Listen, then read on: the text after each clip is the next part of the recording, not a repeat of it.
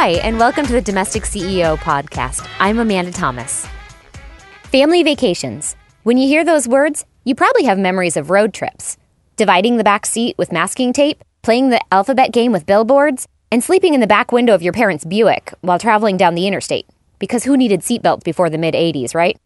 These are all common summertime experiences for many of us. As a kid, the only thing we really cared about was if the motel we stayed at had a pool. But our parents had to plan to make sure we got lots of pictures with cheesy tourist attractions like concrete dinosaurs and Jolly Green Giant statues. If you're from the Midwest, you probably know exactly where I'm talking about and have your own pictures to match mine. But now that we're adults, it's time for us to be the ones putting the extra thought into the family vacations. How do you make sure everyone has fun? How can you keep the kids from killing each other? How can you actually get a little time to relax so you don't end up needing a vacation from your vacation? With a little bit of planning and these three tips, you can soon be enjoying your best family vacation ever. First, this podcast is brought to you by Audible.com. The thing I love about Audible is their huge selection of books available for download.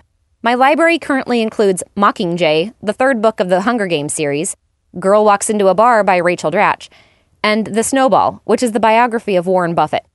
Obviously, I don't like to commit to any one type of book, so Audible's selection lets me download as my mood changes. If you want to see why I love audible.com, go to audiblepodcast.com slash CEO and get a free audiobook for yourself. Yep, free. That website again is audiblepodcast.com slash CEO. Now, back to the vacation tips. Tip number one, set your budget.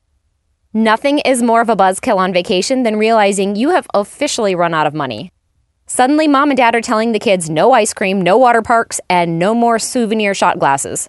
Prevent this from happening by making a complete budget and then committing to it. First, decide how much you want the total trip to cost. Then, determine how much it's going to cost to get you to your destination. Whether you're going to fly, drive, take the bus, or the train, calculate what that total cost is going to be for everyone involved.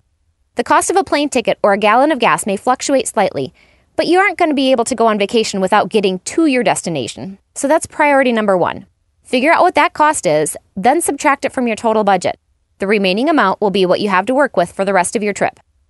With that remaining amount, decide what your budget will be for each day. This can go up or down dramatically depending on a few key decisions, so consider your priorities. First, where will you be staying? Are you staying at a fancy resort for buku bucks or with a relative for free? Second, what is the main purpose of your trip? Is it to go to Disneyland? Then you better factor in the significant ticket price.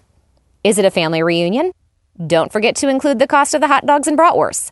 Remember to also factor in the cost of getting around, whether by rental car or public transportation. And of course, don't forget all your meals. Tip number two get the family involved. Getting everyone involved in the planning, even the kids, will help them learn valuable budgeting skills, but also ensure that they will enjoy at least a few parts of the vacation because they chose them. Give each person a budgeted amount of money then allow them to decide what activity your entire family will do within that budget. You may find that your kids think more outside the box than you do and can actually save you money by using this method. How? Adults tend to think they need to spend money to enjoy themselves. Your kids may just suggest hanging out at the hotel pool for an afternoon eating ice cream from the snack bar, which would be much cheaper than going to a museum where they'd get bored anyway. As the adult, you can help guide these decisions, but let your kids have as much ownership in the decision as possible. Allow them to feel proud about their planning and help other family members get excited for the activities. Remember that not all your vacation time needs to be planned out. Keep some of your days completely open so you can have a little flexibility. The parts that you do plan will help ensure that everyone in your family gets what they want out of the trip. The open times ensure that you have the chance to visit the places that you stumble upon while exploring your destination. Tip number three get creative to keep costs low. When my husband and I travel, we stay as inexpensively as we can for most nights so we can spend our vacation budget on experiences. If we have to choose between whitewater rafting and a luxury hotel, we're going to choose the adventure every time. Deciding where your priorities are will help you decide how your daily budget is going to be spent. Likewise, you can find a number of things to do cheaply or even free. Stopping by a grocery store to stock up on picnic food items to eat at the beach is way cheaper than stopping at the beachfront hamburger stand. Keeping a box of granola bars and refillable water bottles in your day packs allows you to spend your money on surfing lessons rather than a day's worth of impulse snacks. And never underestimate the fun you can have with a simple frisbee or football at a park. After all, a family vacation is about spending time together, not spending money.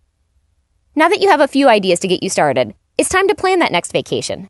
Remember, a little bit of planning can go a long way to ensure that you can fit all the adventure, sightseeing, and relaxing you want into your trip. Bon voyage! Thanks again to our sponsor, Audible.com. Remember to get your free audiobook by going to audiblepodcast.com slash CEO. Do you have any vacation tips that you want to share? Or do you have a question about something in this episode?